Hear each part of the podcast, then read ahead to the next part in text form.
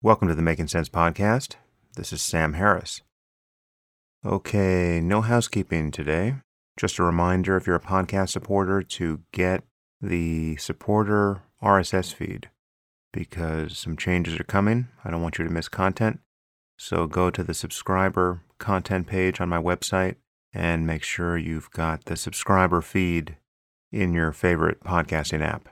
Thereafter, the Making Sense icon will show up in red rather than black.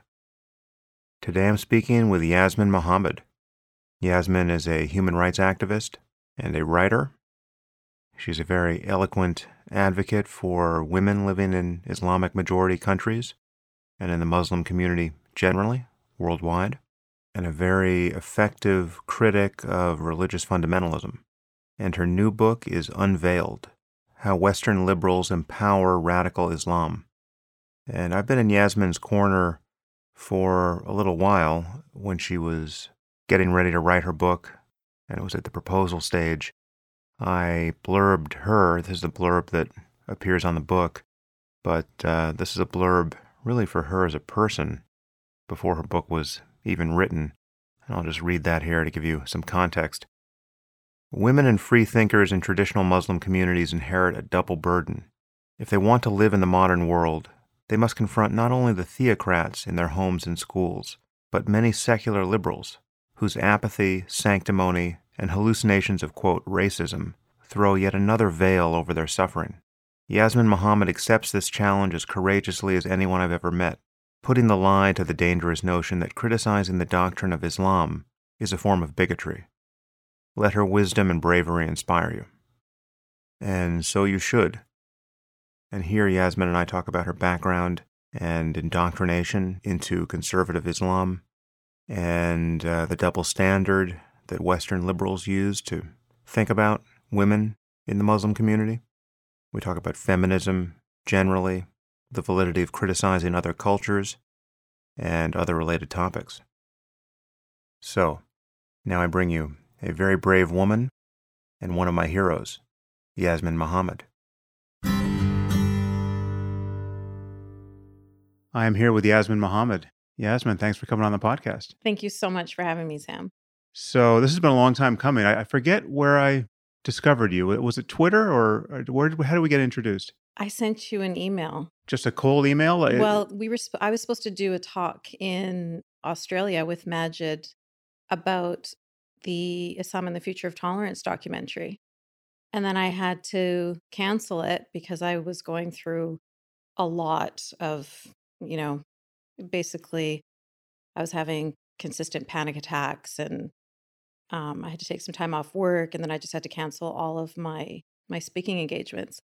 So I sent you a letter to sort of apologize that I wasn't going to be able to make it. And then Right. you wrote back to me and started asking me about the panic attacks and everything that was going on with there. And so then that's how I got into meditation actually. Oh, interesting. Yeah. Okay. So I, yeah, I remember that, but I, I don't remember that being the first contact. Did you not have a Twitter presence yet? I did have a Twitter presence, but you weren't following me yet. Oh, okay. Well, uh, I feel like someone could have been forwarding your stuff. I feel like I saw you there first, but maybe not. Anyway, you go hard on Twitter. That's Yeah. uh, something we're going to talk about. Yeah, it's the Uh, Arab in me. So uh, let's just take it from the top.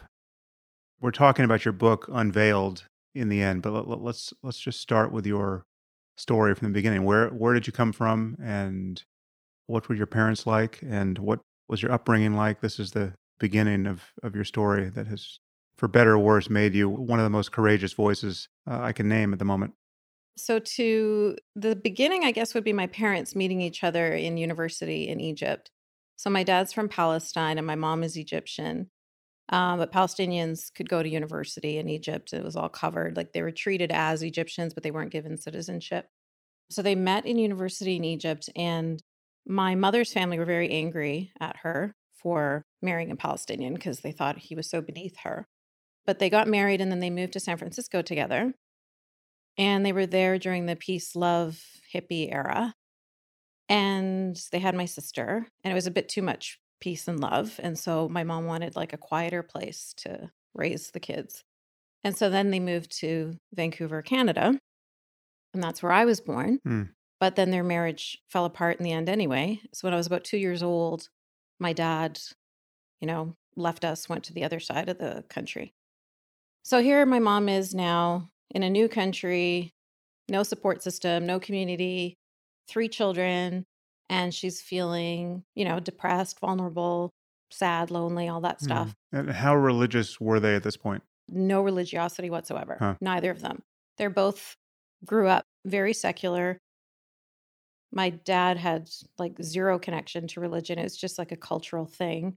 He's very anti Israel, just being Palestinian, but there's no religious, like him personally. He wasn't Mhm. very, um, he wasn't practicing.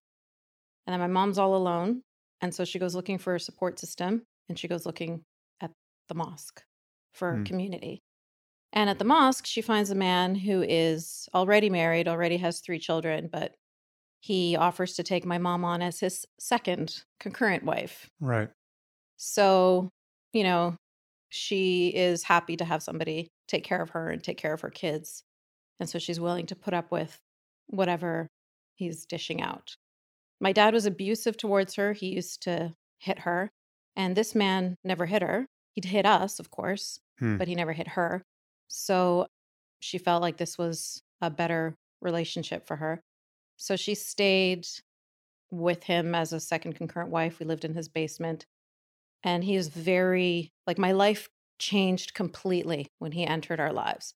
So before him, I used to be able to, you know, play with my neighbors' friends. Like we'd play Barbies together. I'd go swimming. I'd ride my bike. I'd go to birthday parties, listen to music, ever, just like a normal childhood. And then once he entered our lives, it was just immediate everything is haram, everything is forbidden. And all of a sudden, my mom started covering her hair, and we had to start reading from this book of this, you know, these words that I didn't understand. And I had to start praying five times a day. And I resisted it from the beginning. Hmm. Of course, I missed my old life. I was especially upset that I couldn't play with Chelsea and Lindsay anymore. They'd always come knocking on the door wanting to play Barbies, and we never, I was never allowed to go, and they were never allowed in. And You're going to the same school at this point, or Yep, but not for long. And then uh-huh. I got, as soon as the Islamic school was, I mean, it wasn't built, it was in the mosque, but as soon as it was established that we would have a, an Islamic school and my mom was teaching in it, then I started going there. was this associated with any religious awakening on your mom's part, or she just needed a- man to take care of her, and it was just, I think it was a- practical and and romantic? Well, right. I don't know if romantic is part of it. I think practical for sure. And it was a combination of both of those things. So she needed, I think, she was happy to have somebody to take care of her. But then also, she just became a full on born again Muslim. Mm. So she just entered it like she just jumped all in. It was never you know, if you see her wedding photos, she looked like a Bond girl, like short wedding dress, big, huge beehive. You know, there was a belly dancer at her wedding. And to go from that to the woman that raised me that I remember is just a pretty shocking difference. Hmm. And I used to always, you know, resent that. I'd be like, how come you got freedom? How come you got to live like this? Look at your pictures when you were a kid. You know, how come I don't get that life? And she'd say, because my parents didn't know any better. And I'm raising you better and you're going to be a better person and you're going to go to heaven. And my parents did the best they could, but they were wrong. And so, how old are you when you're expressing these doubts or? Well, I was about, you know, about six years old when he entered our life. Mm. And I just, I resisted all the way up at probably about nine years old is when I stopped because that's when the hijab was put on me and I started going to Islamic school and it was just too much. So you can't really fight anymore when everything in your life is, you know, pushing you in one Mhm. direction. You just, you know, succumb, especially when you're a kid. But according to my mom, I was never, you know, good enough. I the devil was always whispering in my ear and making me question. I always asked questions, right? Like if Allah created everything, who created Allah and stuff like that? Mhm. Like how could I even? These are such blasphemous, you know. If Adam and Eve are, you know, the parents of all people, are we all children of incest? So these basic Yeah. questions of, you know, that a kid would ask, I'd get Right. in trouble for them. So, was there any point where you just went hook, line, and sinker and fully adopted the worldview without doubt? Did you, or did you always have some doubt humming in the background? the the doubt humming in the background finally went quiet once I was forced into the marriage with Hassan. So Okay. Once I married him and I wore niqab, so that's like full face covering, the gloves, everything, I was so diminished that I didn't have anything left. There was, and, and I also kind of made the conscious decision that, I mean, I was desperate for my mom's love and approval. My sister was always the good girl that always listened and never questioned. And, Hmm. and my, I wanted that. I wanted to have, you know, that relationship with my mom. So she kept on pressuring me to marry this man. And I eventually gave in because I thought, you know what? Maybe she'll actually love me if I follow what she wants me to do.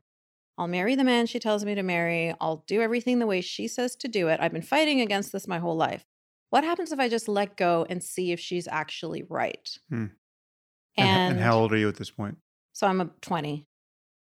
And I did let go and I did follow exactly what she said. And until I had my daughter and held her in my arms and saw that she was about to grow up in the same environment that I grew up in, my mom was talking to her the same way she had talked to me. Her father was talking about FGM and her dying a martyr for Allah and things like. And I'm like, okay, enough. you know, I'm not, I could maybe accept this world for myself, but I'm not going to accept it for my daughter. There's no way she's going to live this same life. And was he Egyptian? Yeah. Yeah. And I, I think people aren't generally aware that FGM is practiced in Egypt. It- Like though- yeah. 98% of So it's, it's Egyptian women. basically like Somalia in Mm-hmm. terms of the prevalence of that practice. So, and this was just a a fully arranged marriage, or or it had been encouraged once you had met him. So it, it wasn't fully arranged in that I didn't know I was going to marry him my whole life. Sometimes people arrange marriages for their mm. kids like from the get go. But it was definitely a forced marriage, which is a very common thing in the Arab world. So it's like, this is the man we want you to marry. And then you basically just get introduced to him. And the, the woman doesn't need to consent. Like in Islam, it says silence is consent. So if you just sit there and cry, it's like, okay, we're good. Yeah. You're you're now, you know, that's like saying I do. And so there it was, you know, you get pressured into it in the same way you get pressured into everything else. So it's just like wearing the hijab and you you get you get given two choices like do you want to go to heaven or do you want to go to hell? Do you want to be a good, pure, clean girl or do you want to be a filthy whore? Like these are your choices. Make the right choice. Hmm. So forcing you into a marriage is similar kind of coercion. So it would be things like uh, there's a hadith that says heaven is at the feet of your mothers. So your mother gets to decide whether you're going to go to heaven or not. So this was the one that was used all the time. And it's a very dangerous weapon for an abusive mother to have. So she would use that one. She'd say, You're never going to go to heaven unless I approve you to enter heaven. And if you don't marry this man, you will never go to heaven. You will burn in hell for eternity. And you will suffer here on earth because you are no longer my daughter. I want nothing to do with you. I won't even allow you to come to my funeral because I don't, like, as far as anyone is concerned, you're no longer my family. Hmm. And then when you die, you'll burn in hell for eternity. So go ahead and make the choice. Yeah. you know? Yeah. Reading your book, it's a, a fairly harrowing account of what your childhood and adolescence and young adulthood was like. And I think it's useful to differentiate what is just the sheer bad luck of having an abusive and perhaps mentally ill mom and having married somebody who we'll, we'll, we'll get into his story in a moment. But that's bad luck that could happen to anyone in any culture with or without religion. Then there are the cultural practices, which aren't necessarily mandated by Islam and maybe don't necessarily represent every Muslim's or even mo- or most Muslims' experience. And then there's just what is fairly common under Islam because you can just play connect the dots and see that it is mandated or at least encouraged in the texts. So where how do you kind of carve out, out those different Yeah. strands for me? What is just the sheer bad luck of uh, based on the personalities involved and, Mhm. and where where is the contribution of Islam? Yeah. So the problem is these a lot of these elements are sanctioned in Islam. So Islam says, for example, tells a man if you fear that your wife is, you know, arrogant or disobedient, then, you know, go through these steps and then beat her. So it's not like Allah is telling men if you fear that your wife, you know, is going to give you any trouble, beat her. Right. So not every single man is going to beat his wife and not every single man is going to, you know, viciously beat his wife. There's going to be, you know, different men are going to react in different ways, but the problem is the fact that it is sanctioned.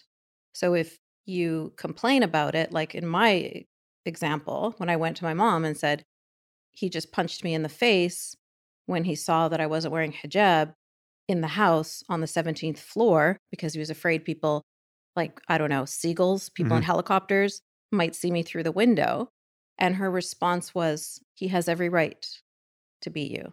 You are his. It says so right there, chapter 4, verse 34. So that's the problem. The problem is that it, it's it's it's codified, it's in the religion, and so it can be used in different ways. You know, like not like I said, not every Muslim man is going to beat his wife, but those who do have scriptural support. Yeah. Yeah. And the debate really is not whether or not that support exists, but what is meant by beating. It's like a, how, how hard you can beat your That's wife. That's very subjective. Yeah. You know, and there's scholars that come forward and they say things like, "Oh no, you know, you just it's like as like with a toothbrush or mm. whatever." But those are just scholars offering their interpretations. As far as the Quran is concerned, it doesn't say that. It just says "Idrabunna." That's it. It ha- it offers no, you know, there's no asterisks there. But that's subjective anyway. Like you you don't it it depends on the country that you're in, depends on the environment that you're used to. Yeah, beating is can be pretty bad. Mm. And any obviously hitting another human being is a bad thing anyway. And the creator of the universe really should not be sanctioning husbands to be beating their wives. But there's a there's a famous critic of Islam named Hamed Abdel-Samad, who is an Egyptian German man, who had a really great way of describing this. And he says it's like Allah's at the bar and he had a bit much to drink, Mm. and he's like, You guys should just like beat your wives, uh, man. Uh. and his friends, right, the scholars are behind him going, No, no, no, he doesn't really mean that. He doesn't, Yeah. he doesn't, he doesn't actually mean that. He means like like with a feather or something. So those are just the scholars trying to soften it up. But at the end of the day, people read the Quran and they, you know, they quote that verse. Right. So, and you're wearing the niqab at this point? At what point did that happen? Hijab was at nine years old, you know, as far as I could remember. Yeah. And then once I was engaged to him, started wearing the niqab. He got it all delivered from Saudi Arabia. And uh, that really helps in dehumanizing you. That really helps in turning me into a nothing that he can control very easily. It just suppresses your humanity entirely. It's like a portable sensory deprivation chamber. And you are no longer connected to humanity. You can't see properly, you can't hear properly, you can't speak properly. People can't see you, you Hmm. can only see them. I mean, just little things like passing people in the street and just making eye contact and smiling, like that's gone. You're no longer part of this world. And so you very, very quickly just shrivel up into nothing under there. Yeah, well, we're going to get to this, but it is amazing how sanguine Western feminists are around this practice. Like this is just a another culture's ideal of how to honor feminine beauty and empower women. Who are we to criticize it? We should differentiate the hijab from the niqab. The hijab is just a straight up symbol of female empowerment now in the West, right? I mean, d- despite Yeah. your best efforts on Twitter, it is just amazing to see what is being done with this. And we have, you know, in the aftermath of the Christchurch massacre, the Prime Minister of New Zealand puts it on as the only possible show of respect for the community. Like there's just no other way to express solidarity but to don this symbol. And we have got Linda Sarsour, you know, organizing the Women's March. And there's so many examples of this. For some reason, people, one, can't see that most of the women on earth right now who are wearing a hijab are not doing it based on some empowerment they felt at an Ivy League institution where they just they're just going to take the male gaze off them at their own discretion. So they're forced to do it. The consequences of not doing it in many cases are if not absolutely coercive social pressure, it's actually physical violence.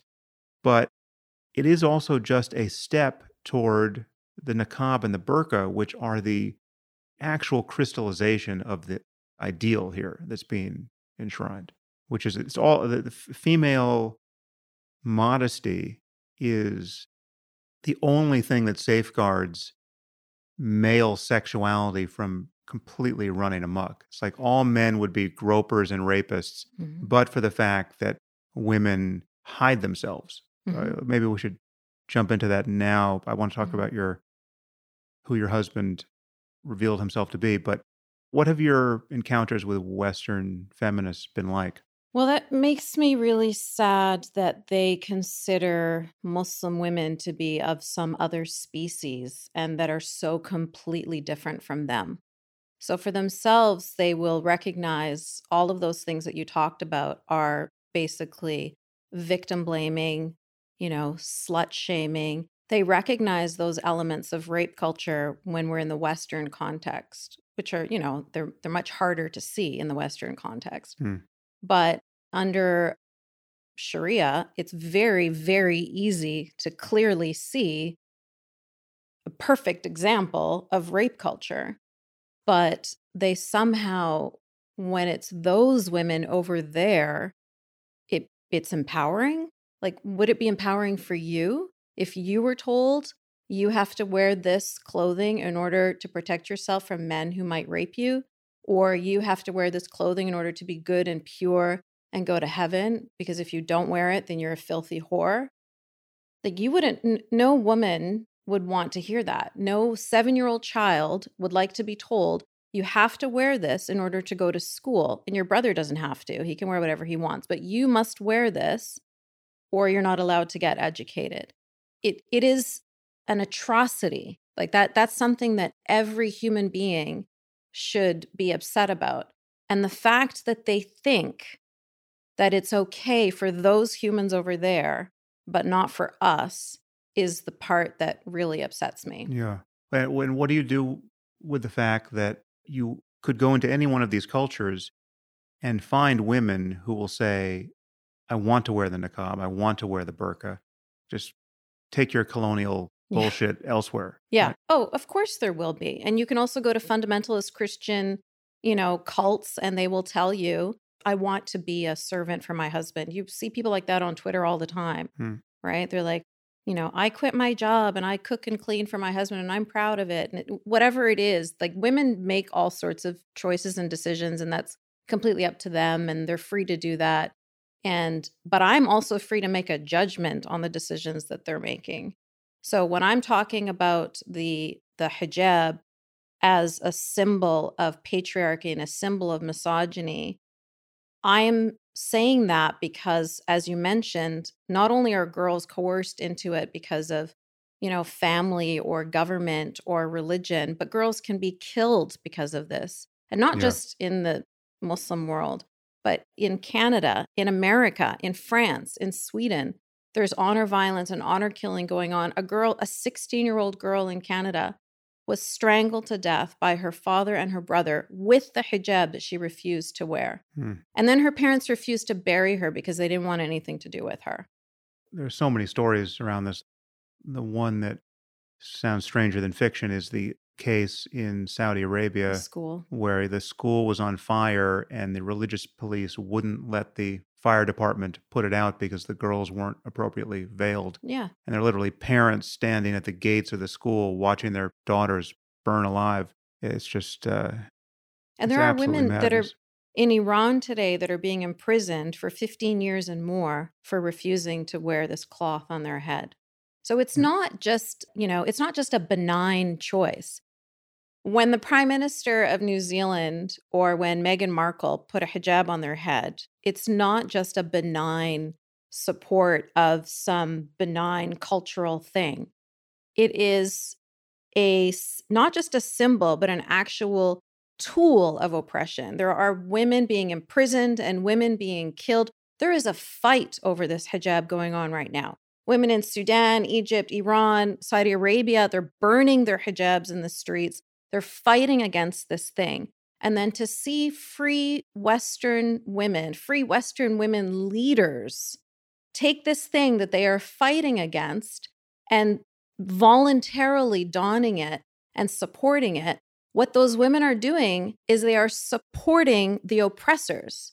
They are supporting yeah. the oppressors that these women are fighting against. Yeah, the, the double standard is so clear and it really is sanity straining that it's so hard for people to see. So, like, I, the, the clearest case for me in the media was when I don't you remember this, but Warren Jeffs, the the leader of the FLDS, the fundamentalist Mormon cult, his compound was raided, and all these little girls and young women were led out in these little house on the prairie dresses. Right, they were made to wear these awful 18th century dresses, and they had been married to men who were you know their grandfather's ages, and these forced marriages were described as rapes and the men were totally unrepentant. And you know, Jeffs got, I think it's at least 15 years in prison. I, wow. forget he, he got a, a real prison sentence, and this was all talked about on the news as just an unambiguous example of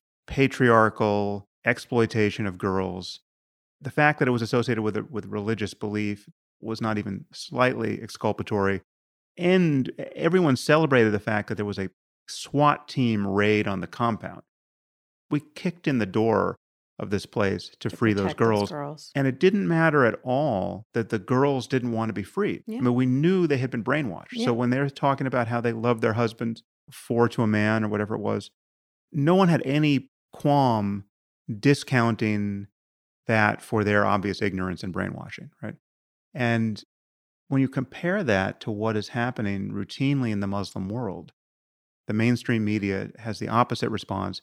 And this is the most benign case of real extremism in the Muslim world. I mean, it's, it's, you know, in truth, it's not even extreme, but the extremism in the Muslim world, you have to add to that the clitorectomies that would have been performed on these girls, the fact that they were raising their sons to be suicide bombers, right? And there was a, an explicit indoctrination of, you know, martyrdom and they were exporting terrorism to you know, the capitals of Europe and America. That's how the, the fundamentalist Mormon cult would have to behave to make it an analogous situation. And no one can see it on the left. I, I guess the other example I should mention, I, I believe I mentioned this on a previous podcast, but it really belongs here because we were talking about this last night. I just saw Ayaan Hirsi Ali give a talk at a university for the first time in three years since she was deplatformed at Brandeis. And it's a fairly conservative college, Pepperdine, you know, an explicitly Christian college. And she ran through her whole life story on stage. I mean, starting with female genital mutilation, abuse in school, physical abuse, sexual abuse. She described it as routine among her friends at the school she was in. She described all this and how she escaped a forced marriage became a member of parliament. I mean, she's just a true feminist success mm-hmm. story, right? And as she starts to get into a discussion of contemporary politics, I mean, honestly, the edgiest thing she said was if I were teaching at a university and someone, and one of my students said that they didn't want to read a, a certain novel because it triggered them, I would insist that they read that novel because that's what a university is for. And then I think the other thing she said was when Me Too came up, she expressed blanket support for it, but she said we have to keep a sense of proportion. There are the, the Harvey Weinsteins of the world, and then there are people who just put a hand where it's not wanted and you slap it away. She was trying to give some articulating this spectrum of misbehavior that we need to differentiate. And as she's talking about this, again, she had just spent a half hour describing and a, and a background so replete with abuse, patriarchal abuse, that you would think it would it would have earned her intersectionality points of a sort that you know you few people have and i've got these white women students behind me who are beginning to almost heckle her right? It was just you know hissing and laughter among themselves and then they walked out. It was like I mean, again it was, it was another kind of brainwashing. There's a kind of moral panic happening around variables of gender and race on the left that is making it impossible to even parse the statements of a Somali woman, right, who just recapitulated the entire Enlightenment success story of, of uh, reclaiming secularism and modernity and humanistic values in her own case in a few short years. It's just amazing. So anyway, I, uh, I yeah, I, I mean, if if Ayaan had white skin and had overcome all of those things in the West, she would be celebrated. She would be hailed as a feminist hero. So, I mean, when you were talking before about the difference between that Mormon cult and girls in the Muslim world, I started to tear up because it reminded me of your TED talk, which I'm going to tear up again. Mm-hmm. That TED talk to me hit me so hard because it was the first time anybody in like media I'd ever heard somebody care about those girls the same way you would care mm. about any other girls. Like the argument you were making in that TED talk, like these girls in Afghanistan, why are they different than the girls from the Mormon cult? Mm.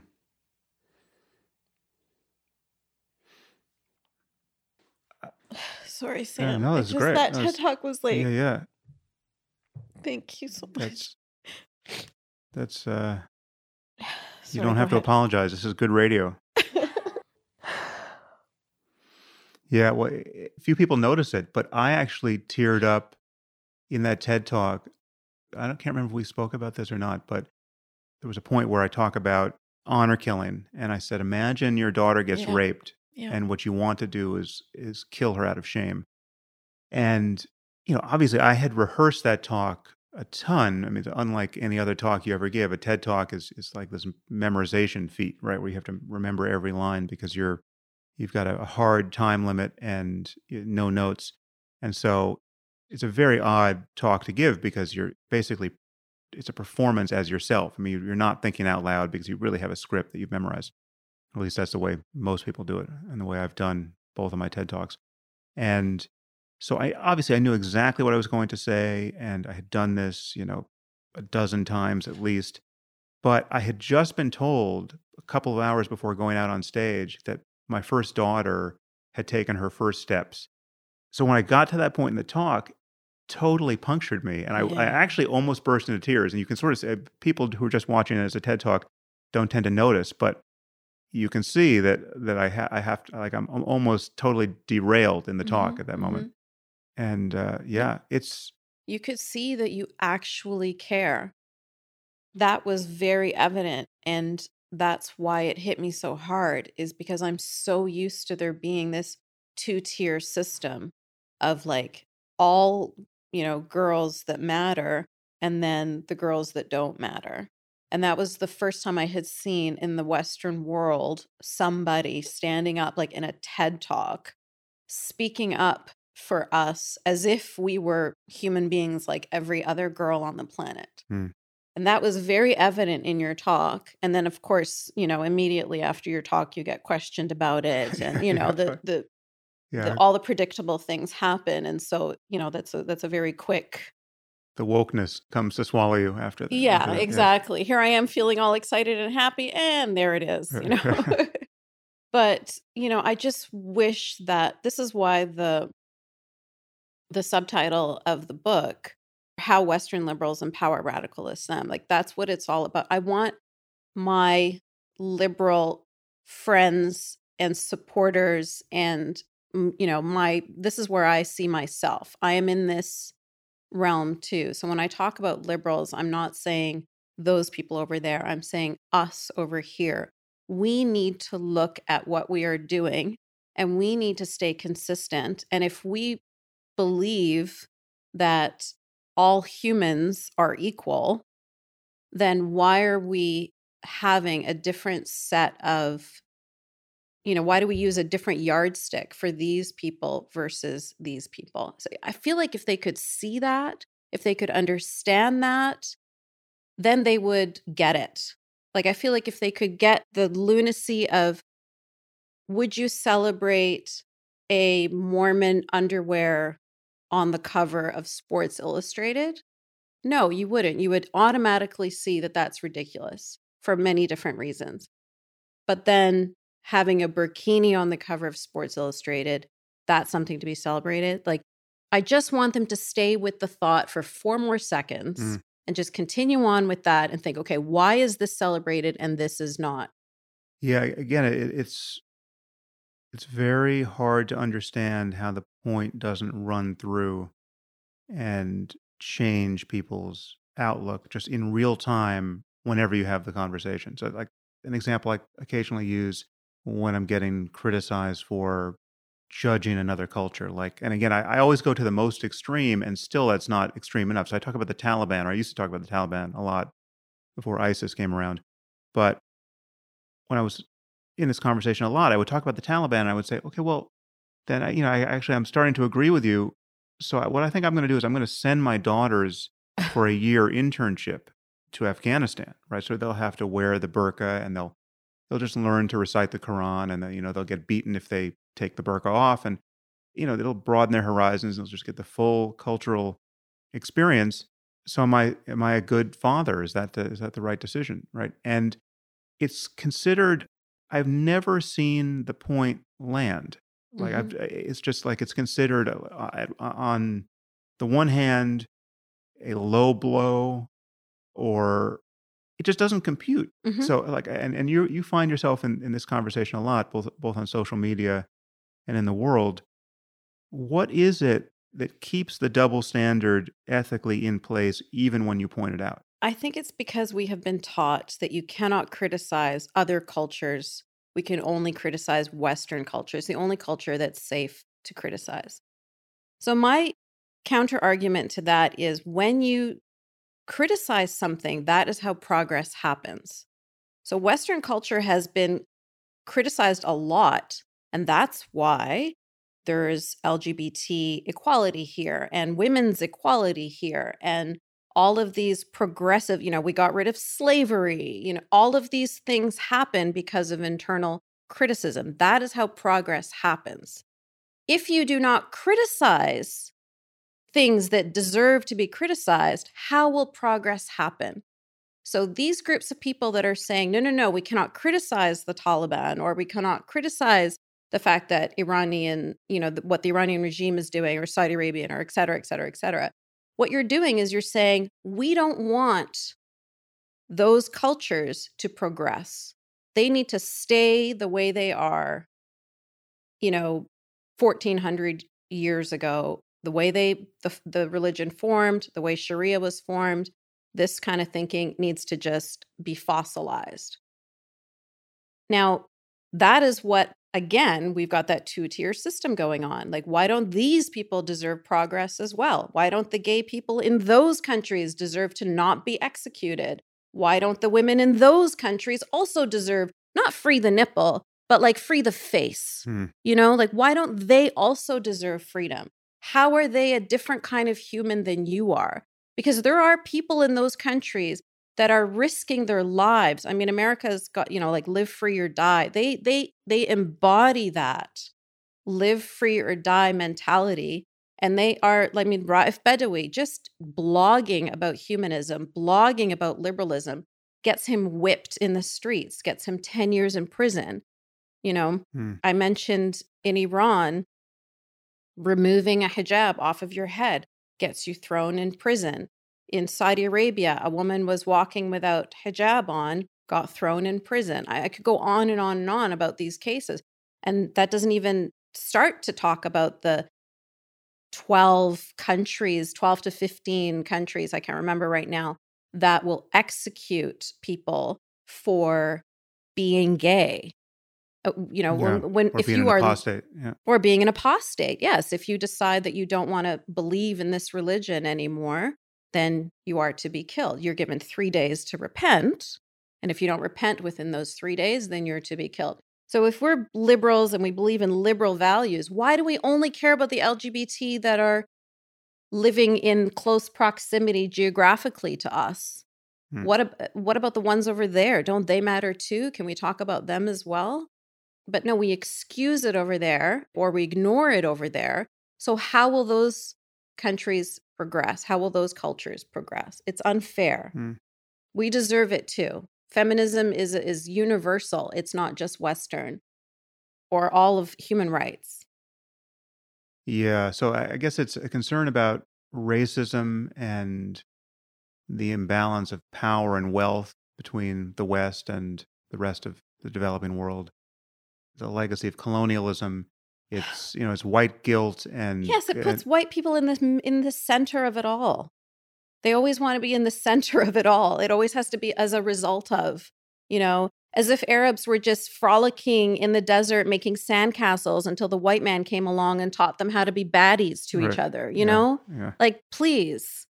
These things happened and these things, you know, regardless of Western intervention. Of course, that adds, in some cases, fuel to the fire but that's not the be all and the end all you know? America is not the the center of the of the reason for everything that's happening in the muslim world. There's a whole other world over there that had existed before the west even existed. So yeah. and then again there's this idea that you know people need to remember that islam is the second largest religion on the planet it's not some little minor like in the in America you've got like 1% or so are are Muslims so they think that it's just a small group that are not really yeah. not the, that many people are getting so the, hurt by it and the concern is it's a beleaguered minority yes. in in the west it, generally but uh, especially in a place like America so that I mean I mean that's probably true but it is not a beleaguered minority on a global scale so if you just you know expand on that and the reason why this matters to us over here is because ideas cross borders. They don't just stay over there. So, you know, all of these these misogynist ideas and these you know, all of these things that we're talking about, the honor culture and the honor violence and the honor killing, that doesn't just happen over there. When, you know, those ideas all come here too. I was born and raised in a Western country in a secular democracy, but I essentially lived under Sharia in my own home and in my own school because we're separated in a bubble from from the rest of society. So for me to get out of that world was, you know, infinitely easier than it is for a woman in Saudi Arabia or in Sudan or in Somalia or in Pakistan who's having the same thoughts as I am and the same feelings as I am, wanting to get free. She can't because she's, you know, her she's not supported by her government in the way I was, right? She couldn't just go get student loans and get on social assistance or whatever. Like there's no there are no you know, there are no there's no support system for that. She'll in mm. fact get imprisoned or she could be killed for defying her family. And and even in your case, it was uh still fairly hard for you to get out. I mean, you you told me a story about what it was like I think when, when you were 12 to mm-hmm. report your desire for freedom to one of your teachers. So perhaps tell that story. Yeah, so that's Mr. Fabro who wrote the foreword to my book. I just met him recently. I was 12 years old. I mean, I meet him. I met him again recently. I was 12 years old, and I, or 13 years old, and I went to him and I told him about the abuse that was happening at home. So this was during the time when I was still fighting, trying to to get out of the home I was in. My mom was married to this abusive man. And I showed him the bruises and I told him the stories. And he ended up calling the police, and child services were involved. And it ended up going to court. And essentially, the judge ruled that because my family are Arab and that is the way they choose to discipline me, then that's their right. And so, first of all, I have to explain how difficult it is when you're part of an insular community to go to the outsiders. So, I, to go to the non-believers and ask them for help. That's that's really a betrayal. It's kind of like if you're in the mafia, if you're the rat, you know, Mm. I'm going to the cops and I'm saying, I need help. So for me to overcome that as a child and to go and ask for help, and then to have the judge basically tell me, sorry, your family happened to have been born in this country, so you're not going to be protected had your parents been born in, you know, Sweden or Germany or Scotland, I would protect you. But sorry, you know, that's just luck of the draw. You're you know, I'm I'm hearing him tell me you don't matter as much as other kids. And I know that it's coming from a place of trying to be culturally sensitive, but it ends up like this this whole cultural relativism, moral relativism, you end up hurting the people in those groups and you end up supporting the people that are oppressing them within those groups. Yeah, this is Maajid's point about abandoning the minorities within the minorities. If you care about minority communities, also pay attention to the people who are being routinely victimized in those communities. Right. So you're you're taking in this case, you're taking the side of theocrats Yes. who are abusing women and girls over the interests of women and girls. Yes. And gays and Yes. freethinkers and apostates and anyone else in that community who's being abused. Absolutely. And why why does it matter if this little girl has blonde hair and blue eyes and her parents took a razor or her aunt took a razor and, and chopped out her clitoris? But then this girl over here has brown skin and her family is from Somalia and they did the same thing. Now, why would one set of parents be treated differently by law enforcement than another set of parents? Like Mm. those two girls are both suffering equally. There there is no difference between these children and how it's going to affect them for the rest of their lives. Why is one more important than the other? That's what their their their well-meaning excusing of cultural norms. This is what ends up happening. You, end up leaving these kids to be victimized, but then you also end up becoming incredibly racist. Yeah, th- this is the yet another irony in a the irony museum. The people who are actually being racist here Mhm. are the people who ostensibly are most concerned about racism. Yes. That's what I heard from the judge. That's how I mm. felt. And that's what I'd been told my whole life. You know, I'd been told these non believers don't care about you. These non believers hate you. These non believers are your enemy. And I never believed it. But that judge made me actually believe it. I was like, wow, he really just said that to me. He really just said, you don't matter as much because you're from that culture. If you were from culture X, you would matter, but you're from culture Y, so Mm. you don't matter. So I felt that he was being racist towards me. That was probably the only time in my life because Canadians are, you know, generally not racist people. But that was the only time in my life. And it was coming, like you said, like, you know, it's coming from a place of of good intent, but it ends up be, being so counterproductive. And all of these things are. So when you say people of color and color, as a person of color, Hmm. that is segregation. You are sep- it's no different than saying colored people because you're saying here's humanity, here's people, and then here's people of color, Hmm. the other. You're othering us. How is that not racism? Don't separate us. We're all just people. This is a point for which I find very few takers when I'm in these conversations with someone who's more woke than I am.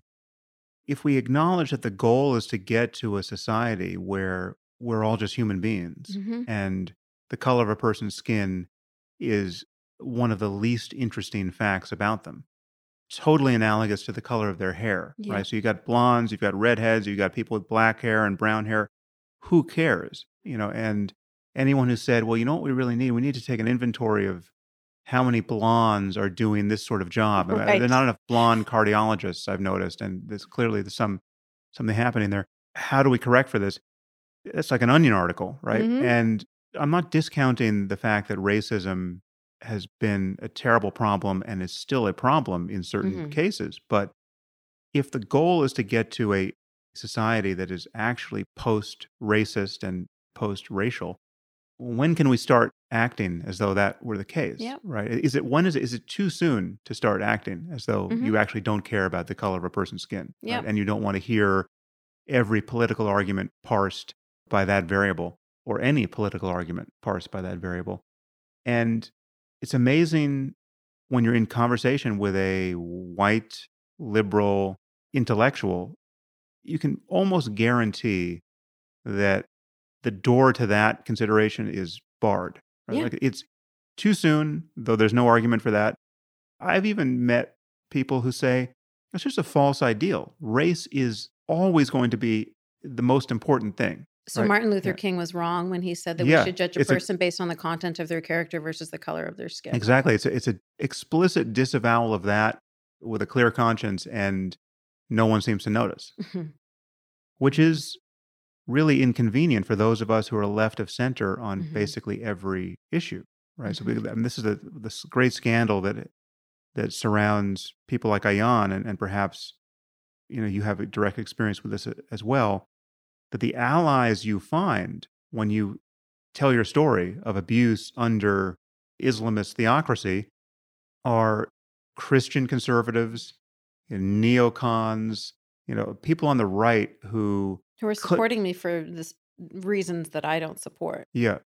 But also to take my experience with Christian conservatives, at least these are people who don't doubt the power of religious ideas Yeah. and religious indoctrination. So w- Mhm. when they, when they run their code with a one toggle switch to Islam, hmm they know, okay, I know that ISIS, when, when, when ISIS makes their videos and frames it all in religious language, the Christian fundamentalists have no problem understanding what's happening there. Like they, they, they understand the power of ideas. hmm And secular liberals reliably don't. They Yeah. just think that there's got to be another explanation. This is this something else is going on here. This can't be religion.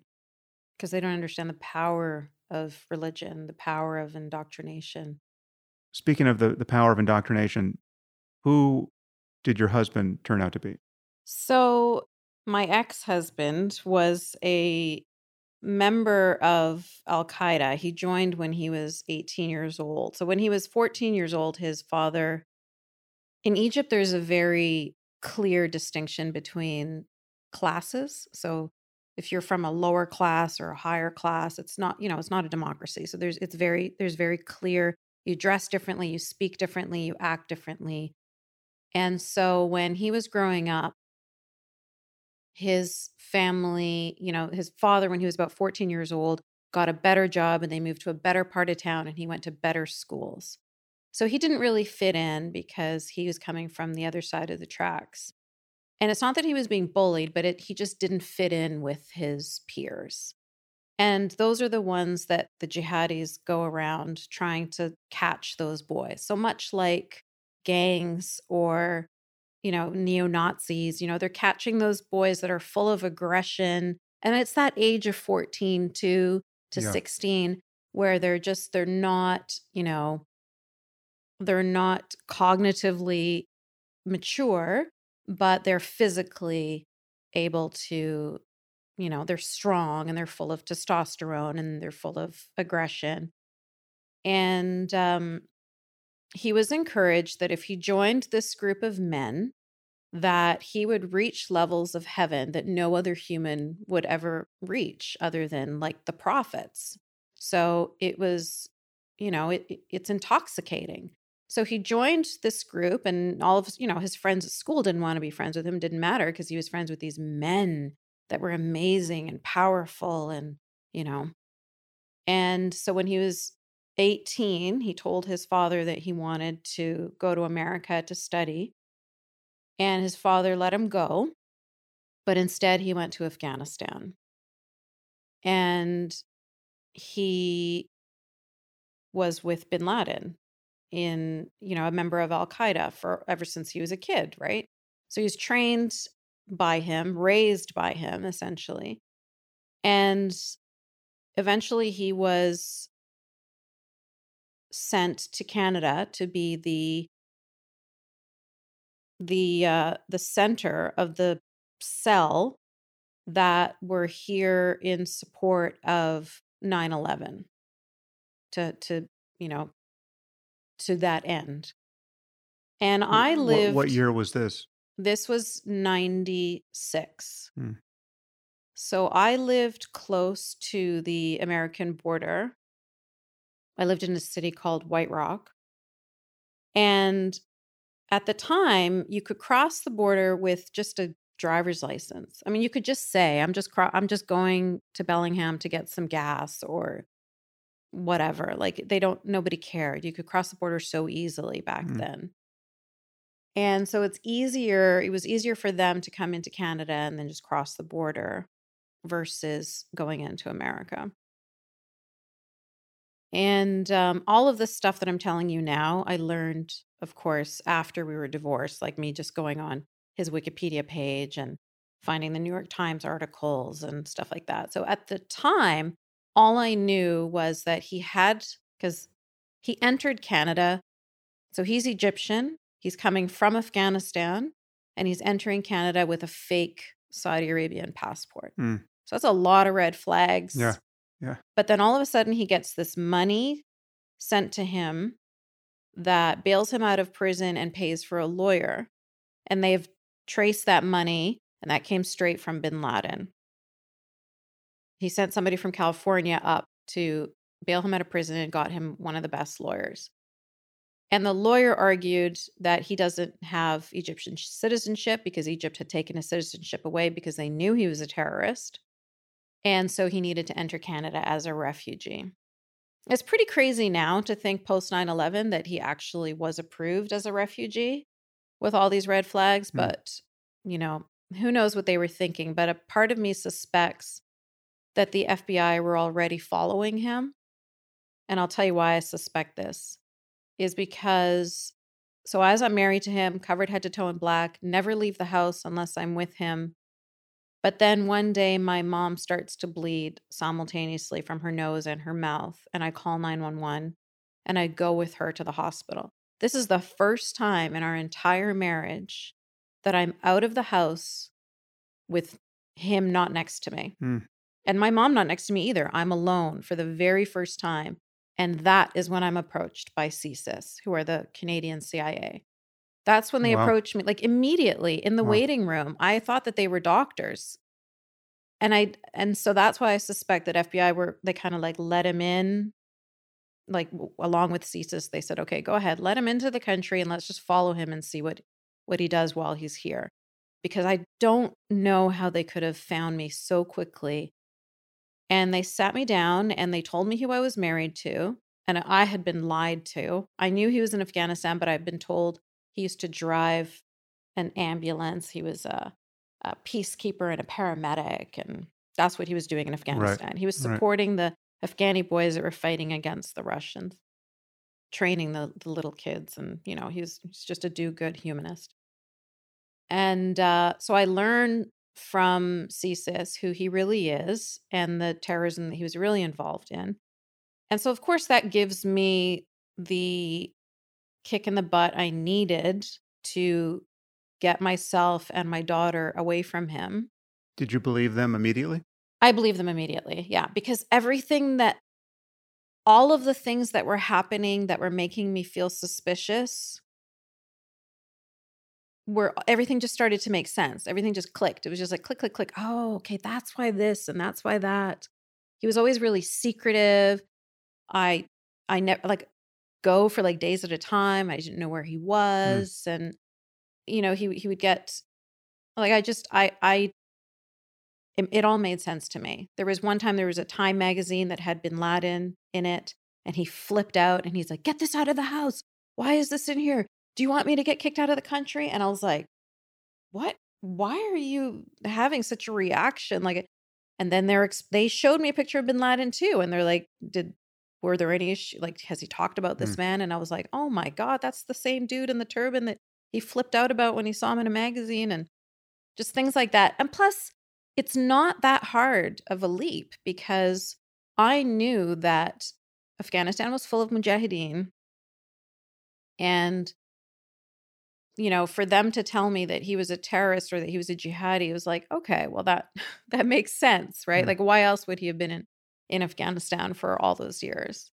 And he was incredibly brutal and violent with me. So the story about him being, you know, a, a paramedic and a- Philanthropist. yeah, like that was that was that was much harder to believe. Yeah. I mean, so I yeah, and I'd already been wanting to get away from him anyway because like as I mentioned to you, I don't know if I mentioned to you on but he had been talking about getting my daughter taking her to Egypt to get FGM mm-hmm. performed on her and I knew that I needed to get her out, but I just didn't have the courage yet to do it. Like I said, I was a high school education, covered head to toe in black. I was diminished as a human. And so it this was the catalyst for me because he was always talking about taking us and going back to Afghanistan, living in Peshawar where it was supposed to be this little paradise.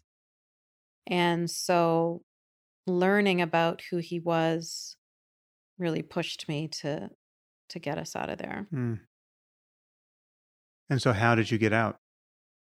And what's happened to him? So I initially I detail this in my book because it's a very long, convoluted, detailed story, but I end up secretly getting to a lawyer and asking Okay, so I, sh- I guess I have to explain a little bit about how I secretly did it. So I'm living with him and I find out that I'm pregnant. So I'm going for an ultrasound.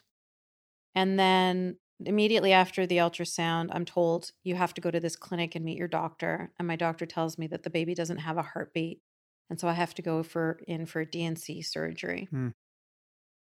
And then they tell me you're going to go under general anesthetic. You have I had like a 9-month-old daughter at the time. So you're going to need help with your daughter for like, you know, a day or so cuz you're going to be groggy. So I told him I, I saw this as my opportunity. So it was a very, very emotional time because I'm dealing with, oh my God, my baby is dead. But also, oh my God, I have to save the baby that's alive. And so I told him I need to go to my mom's house to recover for a week and so that she can help me with the baby. So he wasn't happy about it, but at the same time, he doesn't want to help me with the baby. So he mm. let me go stay with my mom for a week because I knew that it would be easier to get away from my mom than it was to get away from him. So now I'm at my mom's house. She gets up in the morning. She teaches at the Islamic school. She's the head of the Islamic studies department there. She goes to school, and I immediately go through the yellow pages, find a lawyer, get on the bus, go to the lawyer. Here I am, like full black, Mhm. everything, carrying my baby with me. And I walk in there, and the lawyer was just like, she's just like an angel. She, I, I went to her and I said, I need full custody, I need a restraining order, and I need a divorce. And you can't call me, you can't contact me. And she was just like right away, like, yes, absolutely, done. Give me all the information you have. We're going to get this done. And she did. And so I, she couldn't contact me, but I mm. contacted her to make sure that, you know, he was, everything was going to be okay and he was going to be served with the divorce papers. How come you didn't contact the police authorities who had first made contact with you? With CSIS, Yeah. I had no way of contacting them. They were contacting me. Hmm. And so I wanted to, I just, this was like a little window of opportunity that I, I, I, I didn't even foresee. Yeah. So I just wanted to grab it when it was, when it was there. It's kind of, yeah, it, it was survival. It's just like, boom, you got to just go, Mm. go, go. And, um, and so then he ended up coming to my mom's building and just screaming in Arabic, you know, all of these threats and give me back my wife and blah, blah, blah. So, of course, like a six foot four Egyptian man with long dark hair, like nobody's going to open the door for him. And so I called 911 and I'm like, there's somebody screaming and they're like, yeah, yeah, we know. We got like 20 calls. Mhm. We're on our way. And so they came upstairs to talk to me and they explained to me that the restraining order only keeps him away from the building. But if I were ever to leave the house and to go somewhere, that does it doesn't protect me from that. Like cuz I don't go to work or school or anything else. So all they can do is say he he's like 150 meters or whatever it is radius cannot come near your mom's building Is that how a restraining order works? I, I, Mhm.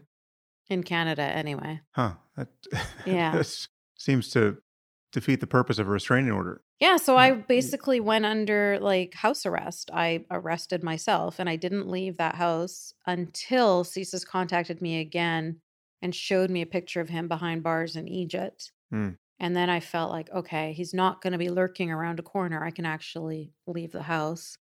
And that's when I started to, that's when I got out and started to apply to universities and started my life over again. But so, yeah, he ended up getting imprisoned in Egypt. He was sentenced to 15 years hard labor, and that was like almost 20 years ago now. So I don't know if he survived or if got out. I sincerely doubt that. I don't really the the problem is he was part of the second largest court case in Egyptian history, like terrorism court case. The Mhm. first one being Anwar Sadat when he was assassinated for trying to have a peace treaty with with Israel. So he was killed for for that. That was the largest, of course, and Yeah. Assam's court case was the second largest. So it was very high profile.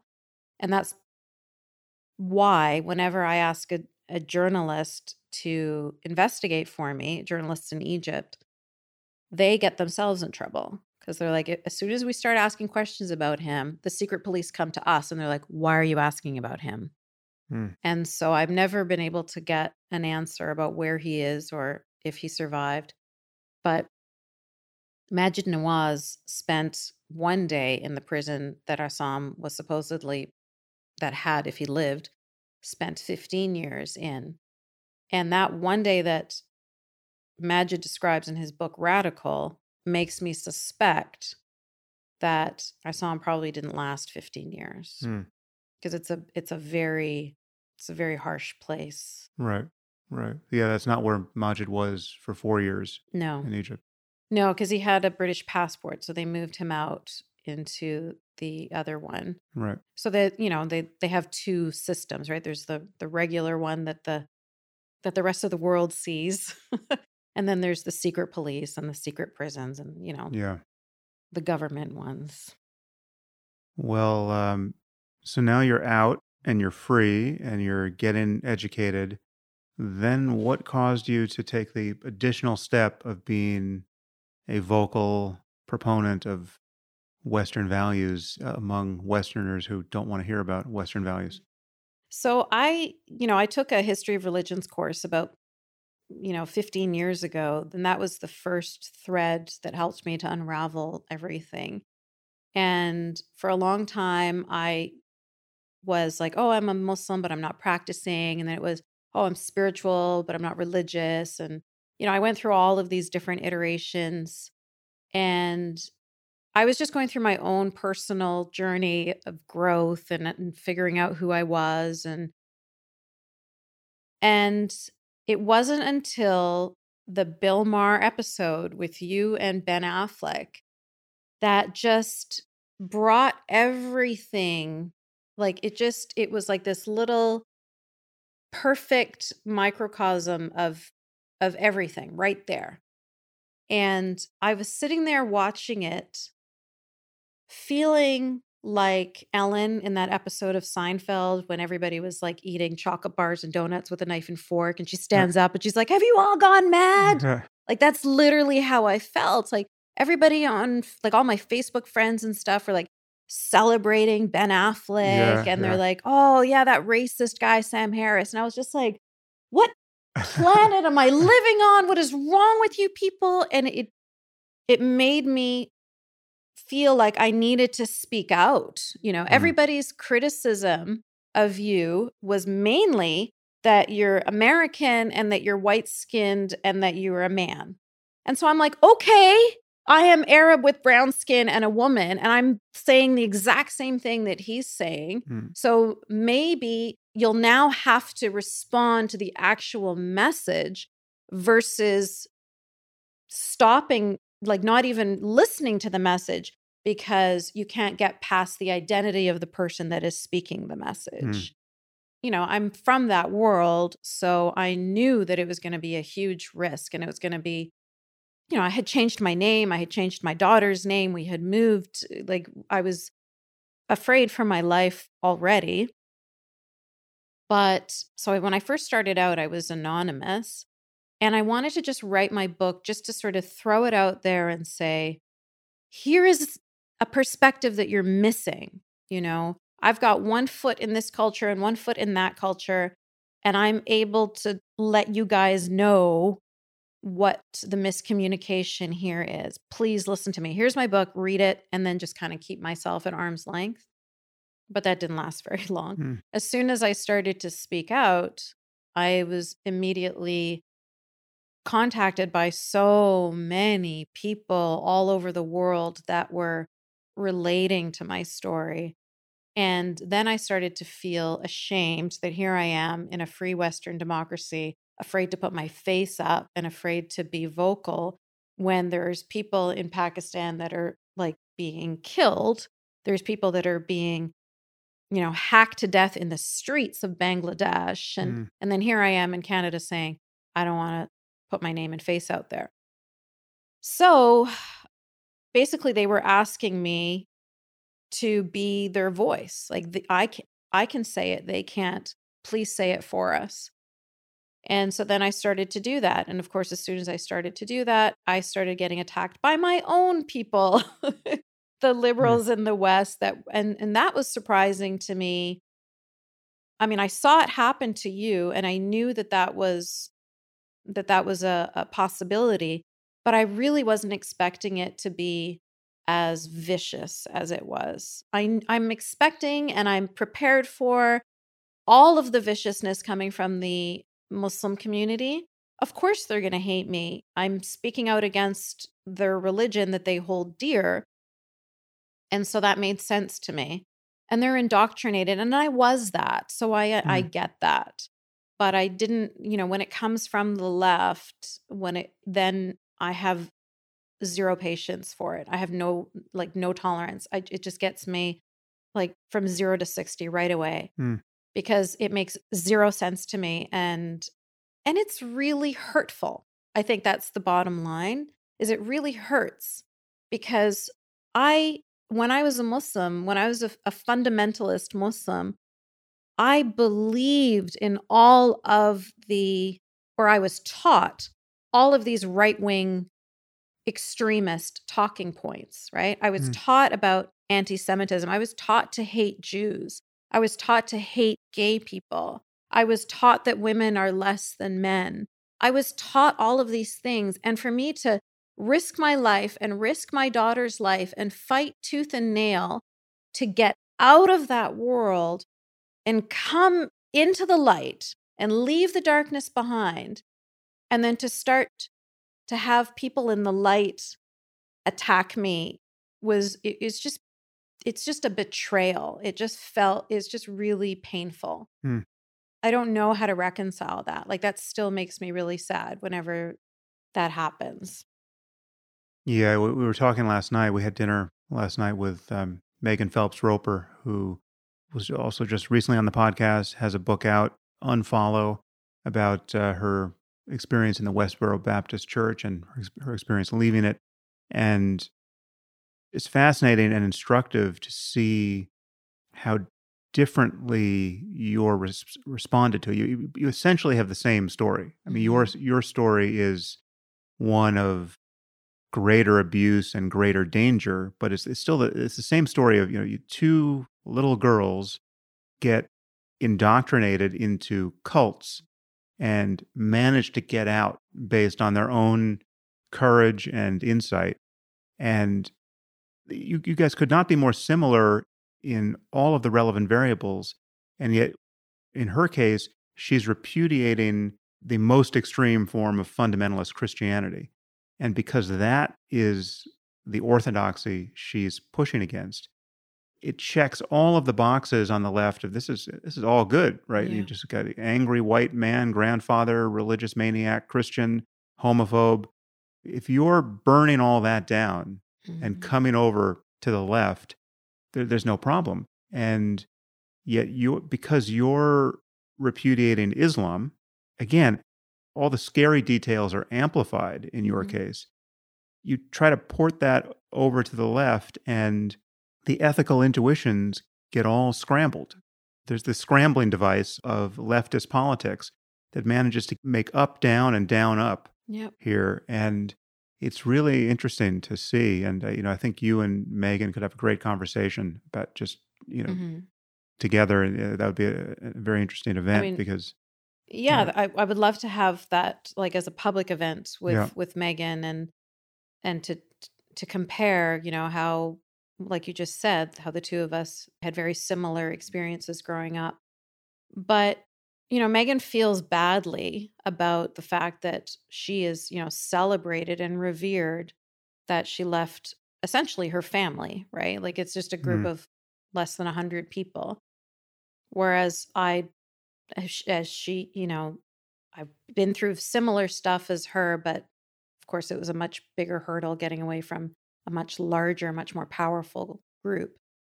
So this is not like I I feel like I am grateful and happy that people are celebrating Megan and she absolutely deserves to be celebrated for what she has done and what she is doing. But I get that same feeling that I got from that judge when the world on the left is basically saying, we support and love and celebrate Megan because of what she has done, but you are a horrible bigot and we're going to try and silence you on, you know, whether it's Amazon or Facebook or Twitter or wherever I try to speak. I'm being mass reported and demonized. And, you know, somebody like Jake Tapper tries to retweet me, and all of a sudden, these people are telling him what a bigot I am and how I'm a, like a Nazi supporting KKK member Yeah. or whatever Well, bullshit they yeah, come up with. well this is what's amazing and and not appreciated by well-intentioned people it's just that there's a systematic nature to this and part of it is just that you have a very large muslim community who will kind of spam the world Yeah. in in uh, repudiation of any rational sound of the sort that you're making so when you get on twitter when you get on some when you're interviewed on somebody else's youtube show say they will get demonetized for yes, talking to you immediately. yeah, and Yep. it's and it's part of it. I mean, it may be algorithmic. It may just be the fact that if you get enough people reporting something, Google or or Twitter or or uh, any platform will just flag it, you know, shut it down just to, to try to figure out what's happening. But you know, I've had to get you reinstated on Twitter twice. I think Yes. right Yeah. uh, because they could, if someone you know some white woke millennial over there can't figure out what's going on they they see you know your tweets and someone's reported them and they just again they can't do the arithmetic Yeah, and it hurt it, that same hurt, that same sense of betrayal from when I was a kid and the judge telling me your experience doesn't matter, your pain doesn't matter is the same feeling I'm getting now. It's just being on a much much larger scale. And it it is so you know, it's not just hurtful for me on a personal level, but it's hurtful because I am trying to speak up. I'm free. I'm happy. I'm golden, right? I'm married to a wonderful man. We have a another daughter together. I have two great kids. I have a, you know, tenure position as a college professor. I'm good. I could just go on with my life and just live it happily and not care about any of anything but I feel compelled to speak up because of, like I mentioned, all of these people that have been contacting me from all over the world mm. telling me, you can be our voice. You know, I tried to take a break from Twitter and I have women from Iran writing to me saying, no, don't do it. yeah You know, Yeah. we need you. Just, you know, go meditate or something and get back on. I have a responsibility. And so that's why it hurts so extra much, is because I'm not just speaking up for me, I'm speaking up for all of these people. So when you silence me, you're silencing all these people as well. Hmm. And when you're ignoring me, you're ignoring all those people as well. And so I feel like I'm failing them. And and that's why I get uh, that's why I get so upset about it. Hmm. Yeah. Well, that's why you're one of my heroes. So great to finally get you on the podcast. It was an absolute honor, Sam. Thank you so much for inviting me. If you find this podcast valuable, there are many ways you can support it. You can review it on iTunes or Stitcher or wherever you happen to listen to it. You can share it on social media with your friends. You can blog about it or discuss it on your own podcast. Or you can support it directly. And you can do this by subscribing through my website at samharris.org. And there you'll find subscriber only content, like my Ask Me Anything episodes, as well as the bonus questions from many of these interviews. You'll also get advance tickets to my live events. You'll find all of these things and more at samharris.org. And thank you for supporting the show. Listeners like you make it possible.